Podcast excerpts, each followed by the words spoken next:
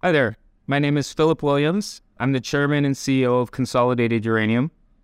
We're a uranium developer with a global portfolio of projects, including past producing mines in the US, in Utah, which we're advancing back towards production. Phillip, thank you very much for the uh, introduction. Good to see you again. We've met in the past uh, in Southern Africa, but here we are, face to face over the, the, the, delightful ether. Um, it's nice been a torrid. Good to see you too. Um, it's been a torrid time in the market, hasn't it? We've been we've all been living through this uh, risk-off environment, and junior mining as a whole has seen its kind of valuation beaten up a bit, and yet countercurrent to that, the uranium price just kind of ticks along, ticks along. So we're in a slightly strange place for uranium companies at the moment, wouldn't you say? Oh, absolutely. I mean, the last year has been has been difficult for equities, but as you point out, the uranium price is still holding in relatively strong at just around fifty dollars. It peaked at sixty about a year ago, and so uranium price down ten dollars, equities down 50, 60 percent.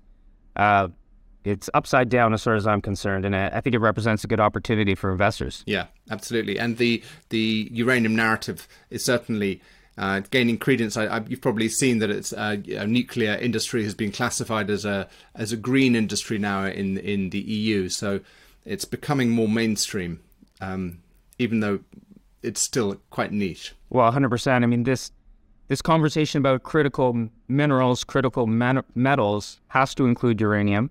And increasingly around the globe, we're seeing countries and jurisdictions uh, recognize that uranium has that place. Canada, uh, where we have some projects, has uranium on the critical minerals list. in fact, there's incentives to explore for uranium in Canada, which is which is very positive. And I think we're going to see that happen in more of the jurisdictions that we're in going forward. Now, as a company, part of your strategy has been to build a portfolio of uranium um, properties, uranium projects around the world. Uh, you've been pretty busy uh, over the last couple of years. Uh, you were last on Crux, I think, in July of this year. Uh, can you just, for the benefit of viewers or listeners, give a summary of what the portfolio looks like now? Yeah, no, absolutely, and, and you're entirely right. And so when we started the company in early 2020, it was we were it was the depths of despair for uranium, but myself and, and the original founders of the company, which include the, the teams behind NexGen and, and Mega Uranium, some names that uh, the audience might be familiar with, we sat around and we said that better times are coming for uranium. At the same time, there were projects around the world that had historic resources, lots of capital spent on them in the past, but they were sitting kind of orphaned and forgotten about. So we set about to roll up these projects into consolidated uranium. We've acquired 19 projects now around the world in, in four jurisdictions, four of the better jurisdictions, in our opinion, for uranium, and that being Australia, Canada, the US, and Argentina. We've uh, we've been busy every year since our formation, and, and since we last spoke last July, we've acquired a number of additional projects in Australia, really bolstered that portfolio and, and brought some critical mass uh, in that country. The most the biggest transaction that we've completed in our history we we closed earlier this year. That was of the uh, Virginia Energy so that was a public markets transaction we acquired that company.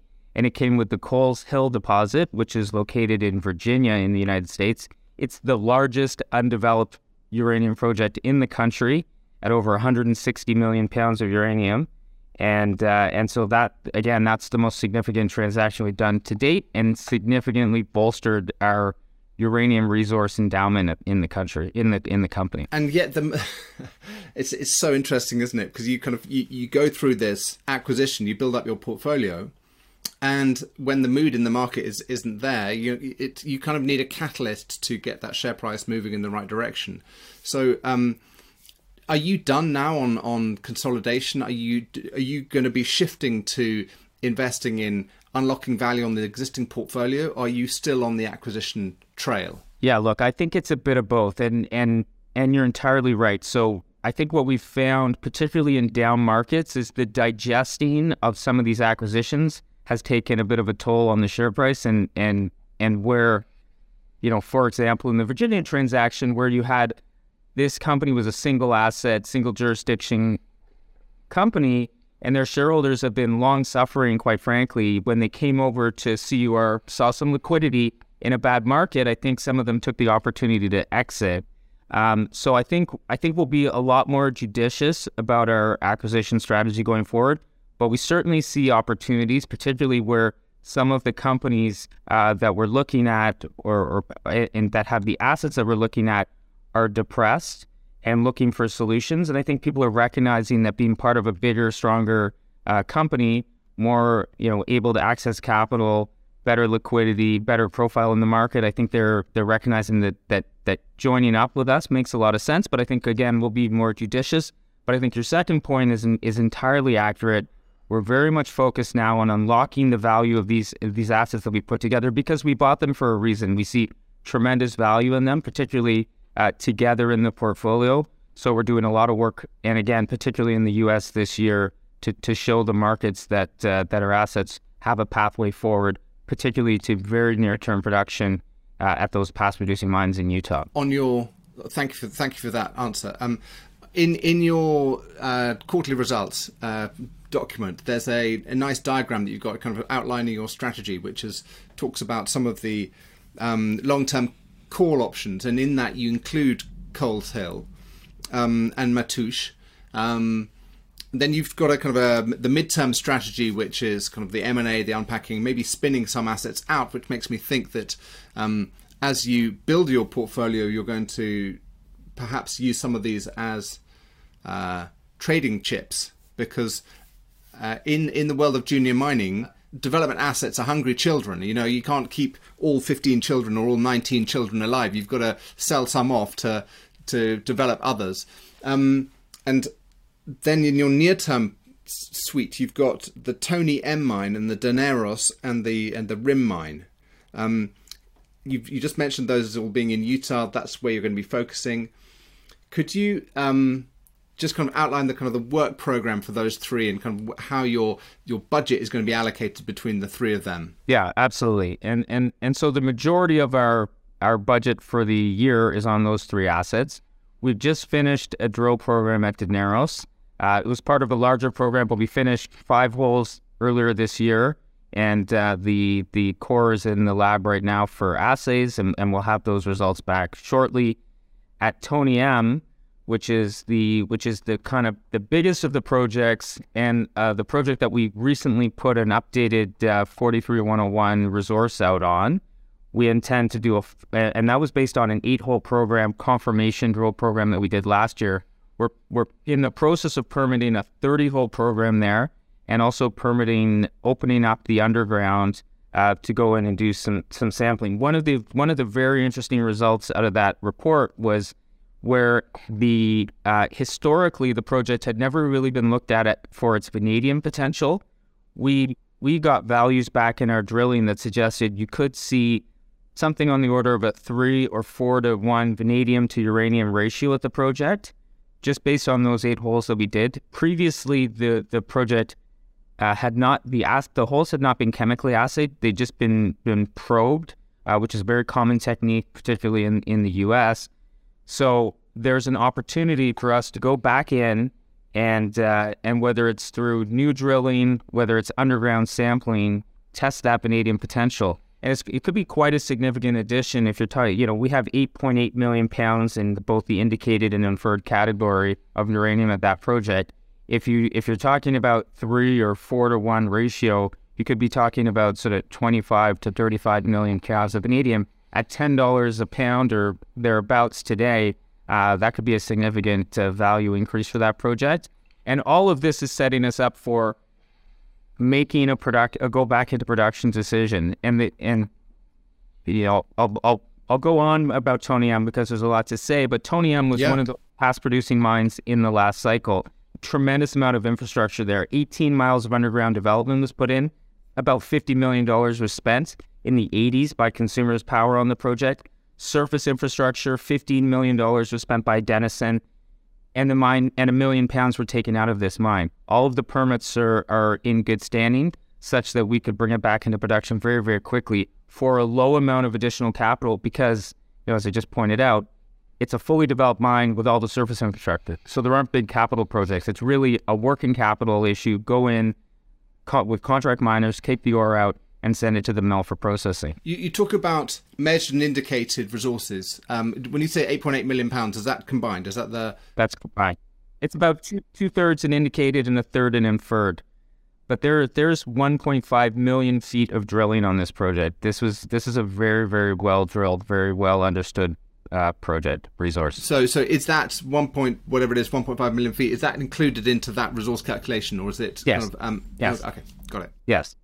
So we, so and, sorry, just to just to kind of carry on from that, we drilled eight hole, eight confirmation holes, which allowed the uh, SLR, who were the authors of the independent technical report, to then go and, and rely on those historic results as part of their resource calculation. With the vanadium assays, you must i mean that that changes the economics of this of, of the resource entirely no well not entirely but i mean significantly you, you're going to have a uh, a different uh, revenue split between uh, the old concept of 100% uranium with potentially some vanadium kicker to actually let's do the economics on this let's do the studies. This might be 50 60 or two thirds one third or whatever the mix is there's going to be a uh, there's going to be a kind of a, a well defined split between vanadium potential and uranium potential. Absolutely. And and the important thing to point out about that because there's lots of projects around the world that would have uranium or whatever the main commodity is plus some byproducts but can you actually recover that byproduct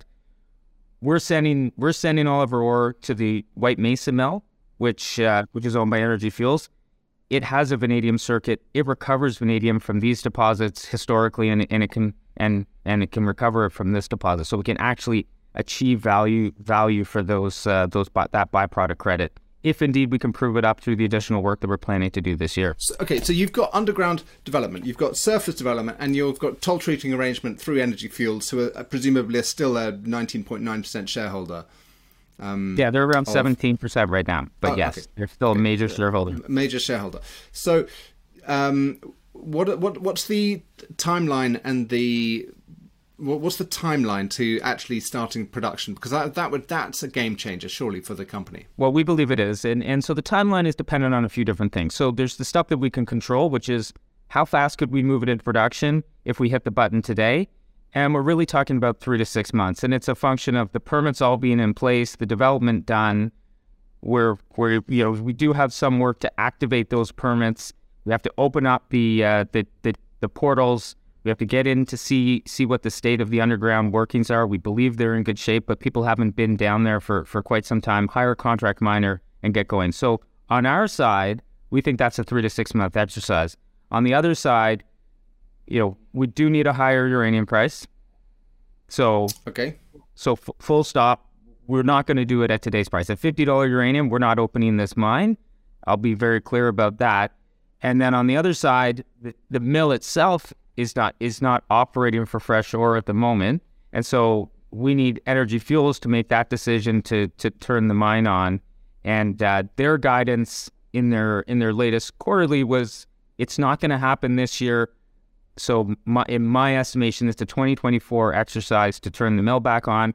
But that timing works really well with what we're doing. We're not rushing things. And, and, and you pointed out the economic study. We do plan to do a PA on this project. So once we've completed that drill program and some of the underground work, we'll take all of that information and all the current uh, quotes around contract mining, shipping, et cetera, and, and put together a, a, a PEA so we can really understand the economics of the project and what that uranium price we do require to, to, to bring it back, to put it back in production is. Have you got a timeline for that PEA? So we haven't engaged anyone to do it yet. My goal and what I'm telling the team internally is I want to have that out by the end of the year. What, what are you talking about in terms of grade for uh, vanadium and for the uranium? So the uranium comes in at about 0.28% U3O8, which actually ranks it as one of the highest undeveloped or sorry, the highest uranium project grades outside of the Athabasca Basin.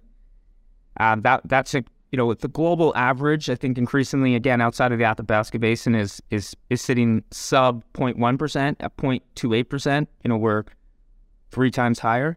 And then you would and, and then if you look at the vanadium grade and again this is all indicative. We have to do the work to prove this up, but the early indications are a sort of three or four to one ratio of vanadium to uranium so call it uh, 0.91% vanadium, again, which would be very high grade for vanadium on its own on a on a, on a world scale. Yeah, yeah. Um, and, and those ratios those ratios are are very um, consistent with what we see in this part of the world. Well, that'll that'll be a value catalyst for the company, surely. We we absolutely be- believe so, and it was and it kind of came out of the blue. It wasn't something that we were expecting, but because we did the chemical assays for the first time on this project, we got information that uh, that that previous operators didn't have. And for Energy Fuels to restart the White Mesa mill, what uh, they say they're looking for 2024. Is, is that contingent on uh, availability of material, or is it a uranium price expectation that they're working on there? So, um, I mean, I think it's nuanced. It's got those those questions for sure are part of their their decision matrix. Um, the availability of material, I can tell you that you know Energy Fuels is working on developing some of their conventional assets, whether it's the Sal complex or at uh, at the Pinyon um, project in in Arizona. Those projects are getting ready to be able to deliver feed to to the mill. They have some stockpiles at the mill right now from some other sources, and then they're definitely looking at our mines as potential feed. And so together we would we would look to be able to provide that circa 100,000 tons of ore that's required that they would like to see in order to start the mill up. Price again would be a consideration for them. They have been entering contracts for uh, with with utilities to deliver new new material and uh, and those contracts start to feather in around uh, some of it would be small amount would be this year 2024 2025 so that's so so you know we're starting to get close to that point where uh, where I think they would make that decision. But again I think pricing will will play a key role in, in that decision matrix. And and then some of the other things they're doing at the bell. Right now they're very focused uh, and, and working extremely hard on on doing rare earth separation at the mill and uh, having making great strides on that front and so there there's a there's a dynamic of of you know you can only you can only do one or the other at the mill, rare earths or uranium, and so uh, there's a lot of different uh, different factors that will go into their their decision. And the 30 drill holes that you're going to be doing this in, during the course of this year, when when might you uh, start that? Presumably, you've got to get your permits to drill that.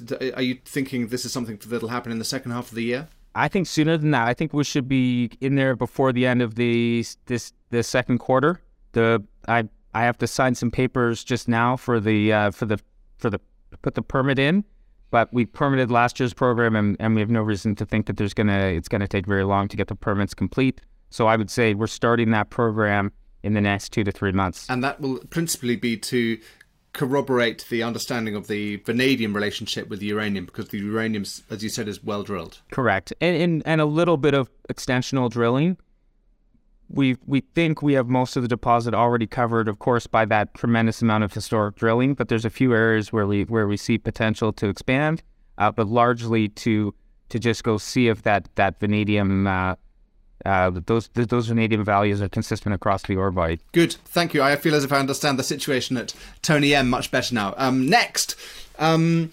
Daneros. Yes. Or da- Daneros. Daneros, yes. Daneros. It sounds like something out of the Game of Thrones. yeah, tonight. That's right. Well, um, Daneros is is a fascinating project. I mean, it's it's completely different than than than Tony M. In the sense that, and it's a very typical style of, of mineralization down in this in this part of the world.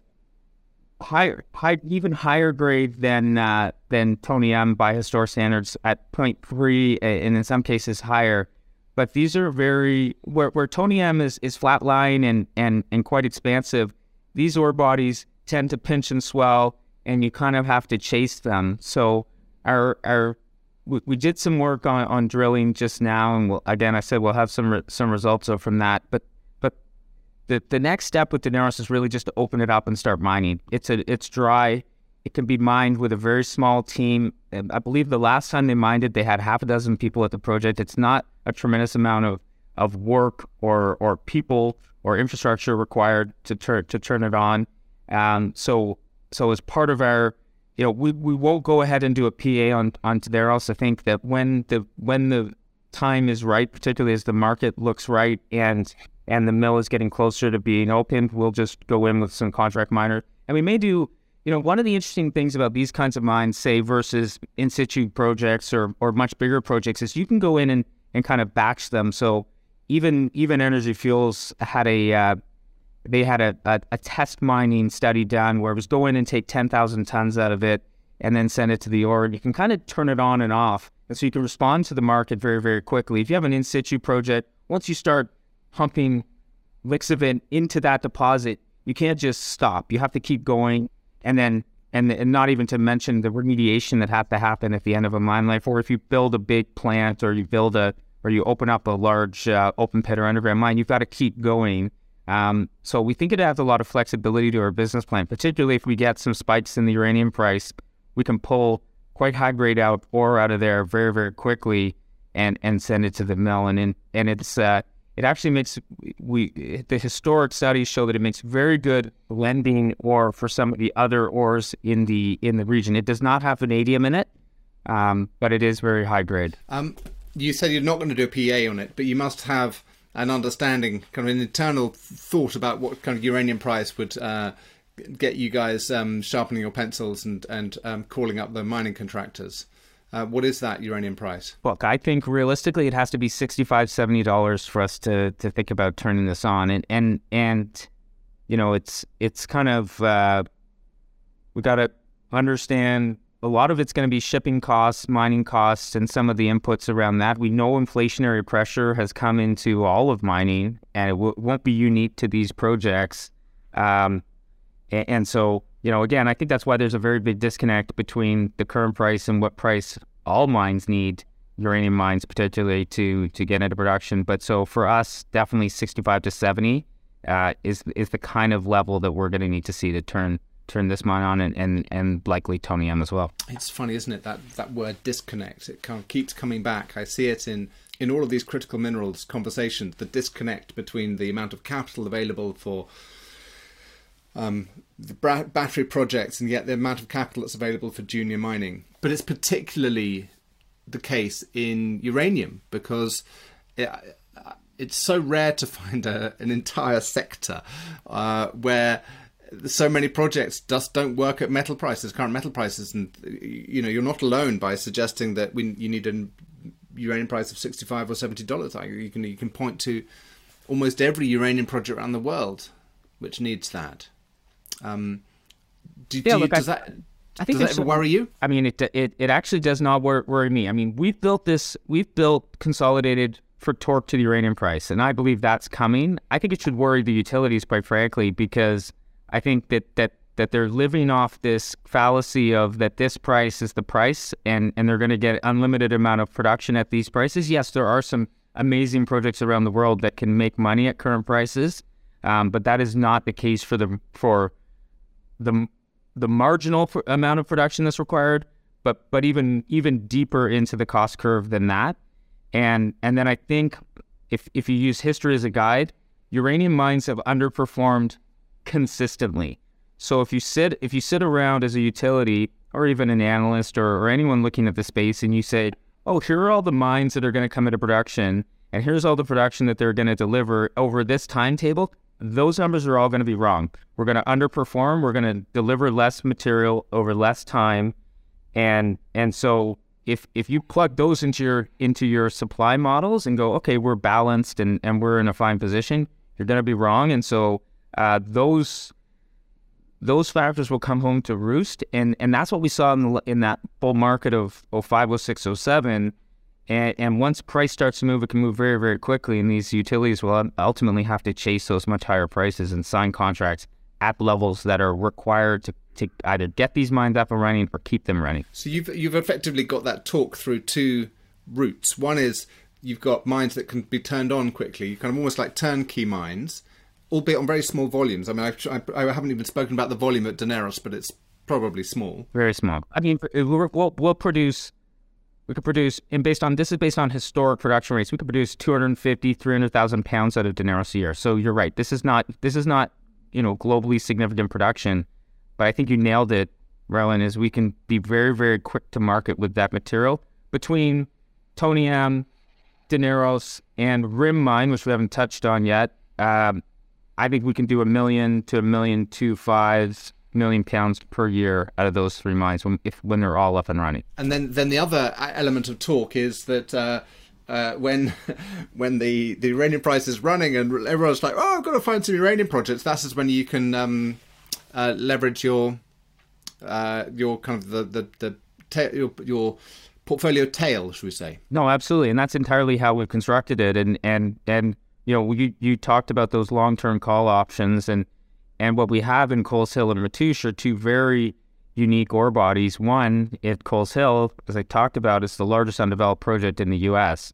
And the U.S. has become becoming every day strategically more important as a place for domestic uranium production, where it's going to be required to feed that big fleet that they have and provide you know security of supply internally to the country.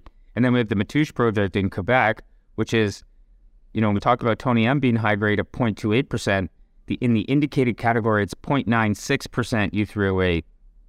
That that actually ranks it as in maybe the highest, if not the top three highest grade undeveloped projects in the world outside of the Athabasca Basin. It's a tremendous uh, it's a tremendous opportunity. Both of those projects currently have hurdles to moving them forward, and not dissimilar to lots of uranium projects around the world, which are which can be hot button projects. But if we can unlock those hurdles and make some progress, particularly on the permitting front or the social acceptance front, as, as the case is in, in Quebec, there's tremendous value to unlock in those assets. Good. Well, let's talk about the Rim mine because otherwise it'll be the the um it'll feel be, be feeling left out. Yeah. Look, Rim uh, Rim is, is is more of an analog to Daneros, although it does have vanadium, very high grade vanadium at 0.18 or sorry 1.8 percent. Again, that with Rankit is one of the highest grade vanadium projects on its own about 0.2% uranium.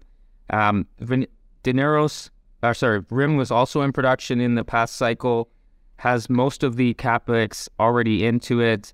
There is one work project that we have to do there. The shaft uh, has collapsed, and so we're looking. We're we're doing some engineering work right now to uh, assess whether rehabbing that is possible or uprimming a new shaft. And we've done a drill program there as well. We think there's exploration potential and uh, we put out some results uh, last year. This year, we're not planning to do much more work there.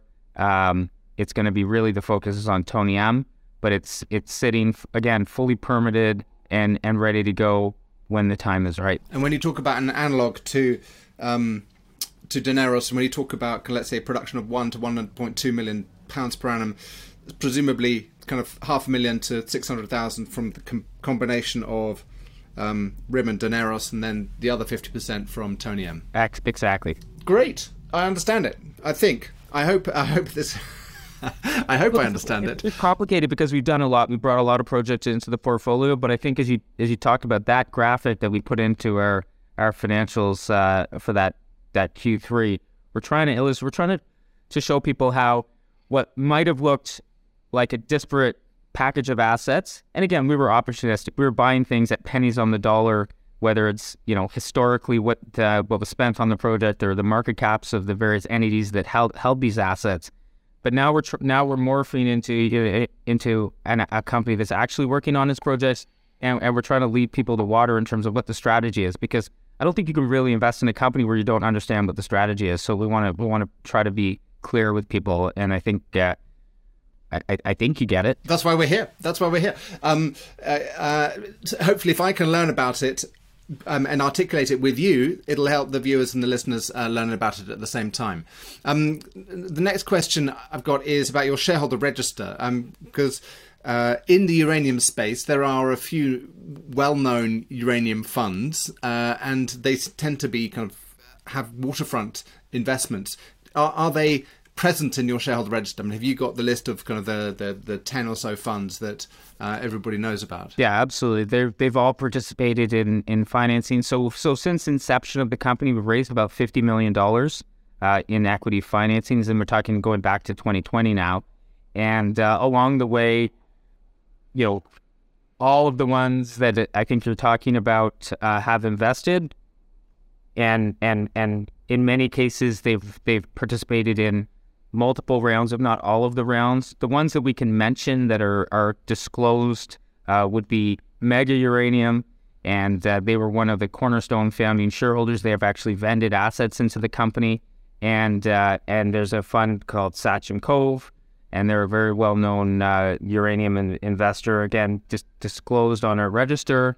Um, and then the rest of the, the group. And so it's investors in the US, in, in Europe, in Australia, uh, Canada, of course, uh, who, who have all participated in, in the company and uh, and supported us from from day zero. What's the uh, kind of the, the the breakdown more or less? You've got seventeen percent with the energy fuels. What's institutions, management, and then retail or other? So I think the last at the last count, management had sort of five six percent.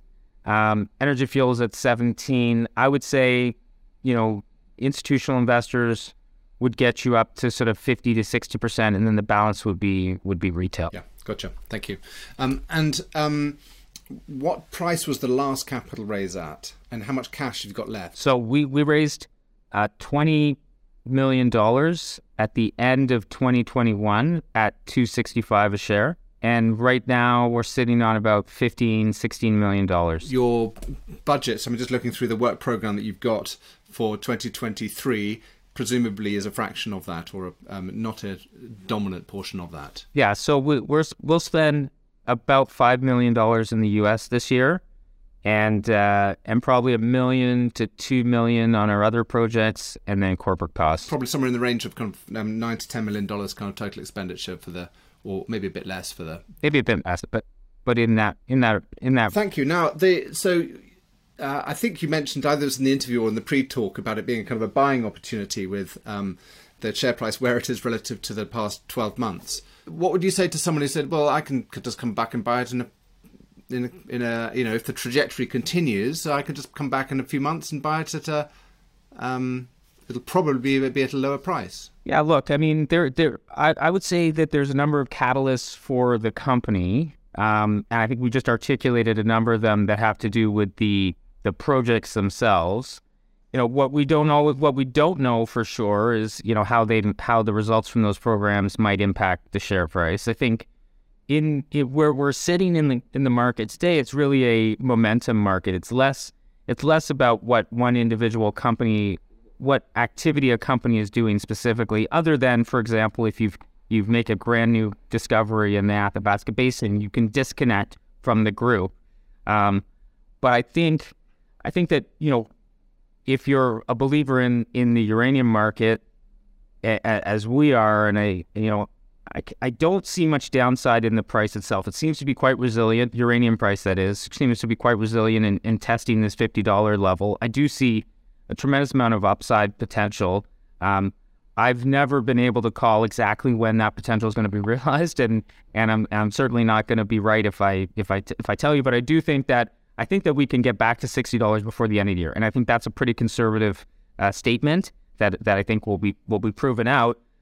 The stocks will rise, and then it's about then and and and ultimately what I've always been been thinking about what ha- needs to happen in this market because we have seen a lot of new names created in the uranium space, and and and a lot of names that, quite frankly, are we're following, we're chasing a, a trend, and, and it's and it's a perfectly perfectly acceptable business model, and it happens in mining time and time again. And some of those people chasing the business model can be the real the real stories, but ultimately there will be a washout in the space, and so you need to be a stock picker. You need to go where you think there's you know a management team that knows what they're doing, assets that will deliver value, um, and and I think quite frankly, where we're sitting based on our portfolio relative to our peers, we're at a big discount to our peers, even though we've performed relatively in line with them on a on an equity value. I, I don't think that it's reflective of, you know, the the strength of the portfolio of assets that we put together and and the pathways that we have to drive to move those assets forward and and recognize that value. So I think there's a potential.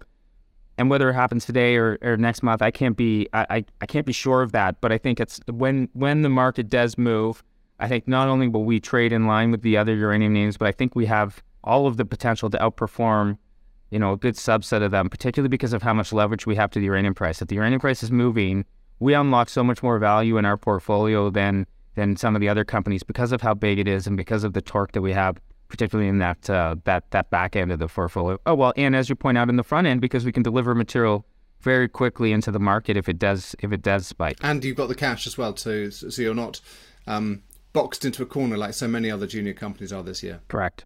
Absolutely. And very supportive shareholders who will back us uh, e- even if, if, if that was the circumstance. Phillip, thank you very much. It's been a, a real pleasure getting to know the company better. Um, good luck with the year ahead. Thank you. Really great to talk to you, Merlin.